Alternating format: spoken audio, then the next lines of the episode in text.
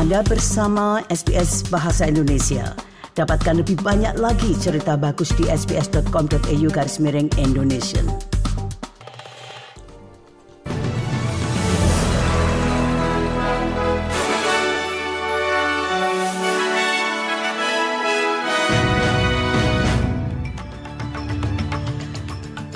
Warta berita SBS Audio untuk hari Rabu tanggal 29 November.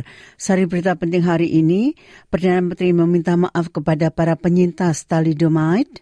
Hamas membebaskan lebih banyak sandera sebagai bagian dari perjanjian kejahatan senjata dengan Israel. Dan dalam Cricket 2020, Glenn Maxwell melalui bola terakhirnya mengantarkan Australia meraih kemenangan atas India. Berita selengkapnya.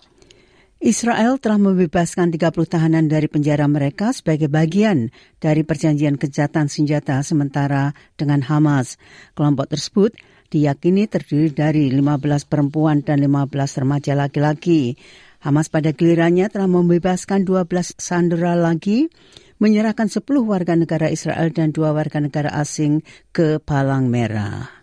We want to um, pressure the government to release not only the children, also the children, but their parents are still kidnapped. There are young people, there are young soldiers. Sementara itu, Partai Hijau terus menyerukan penghentian permanen pertempuran di Gaza. Seiring dengan berlanjutnya negosiasi di Timur Tengah untuk perpanjangan gencatan senjata sementara. Juru bicara luar negeri Senator Jordan Steele John mengatakan partainya menolak dan mengutuk segala bentuk kekerasan terutama terhadap warga sipil. The Greens are today in full solidarity with the Australian Palestinian community um, and Palestinians across the world. We continue to call for an immediate and lasting ceasefire Sementara itu perayaan di kalangan keluarga terus berlanjut setelah petugas penyelamat menyelesaikan salah satu evakuasi paling signifikan dan rumit dalam sejarah India baru-baru ini. 41 pekerja telah ditarik dari dalam terowongan yang runtuh di Himalaya setelah tim penyelamat mengebor puing-puing batu, beton, dan tanah untuk mencapai mereka. I am extremely happy that my son has safely come out of the tunnel. We are celebrating Diwali today because I came to know about this sad news of my son being trapped in the tunnel on the day of Ketua kelompok advokasi utama untuk orang tua dan anak-anak mengusulkan adanya perombakan besar-besaran pada sektor pendidikan dan perawatan anak usia dini.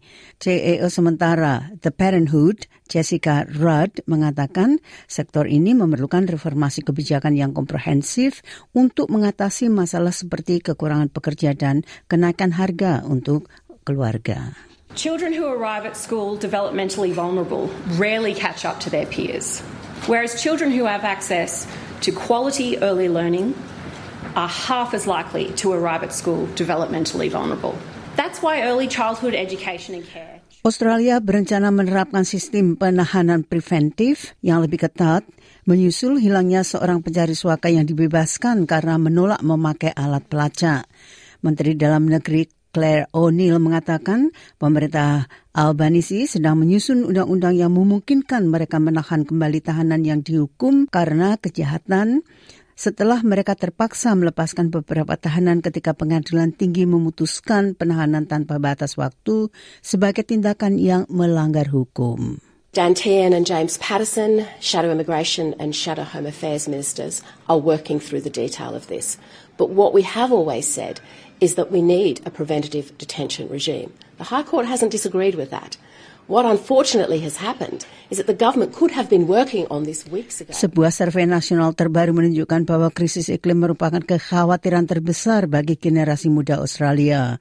Laporan survei Pemuda Mission Australia tahun 2023 menemukan bahwa 44 persen responden menganggap lingkungan hidup sebagai isu yang paling mengkhawatirkan mereka, melebihi keterjangkauan perumahan yang hanya 19 persen dan kesehatan mental 30 persen.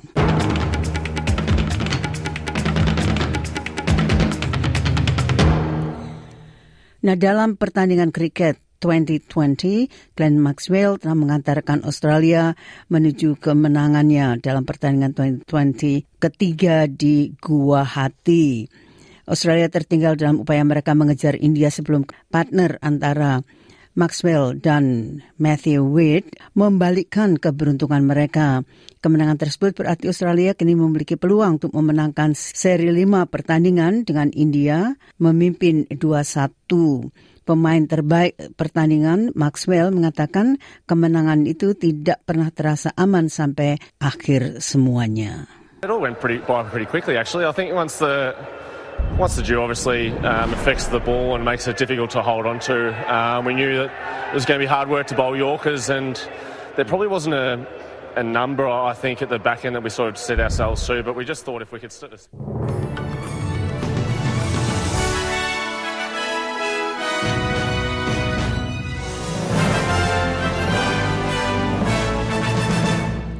Sekali lagi, sari berita penting hari ini, Perdana Menteri meminta maaf kepada para penyintas thalidomide. Hamas membebaskan lebih banyak sandera sebagai bagian dari perjanjian kejahatan senjata dengan Israel. Dan dalam kriket 2020, Glenn Maxwell melalui bola terakhirnya mengantarkan Australia meraih kemenangan atas India. Sekian Warta Berita SBS Audio untuk hari Rabu tanggal 29 November.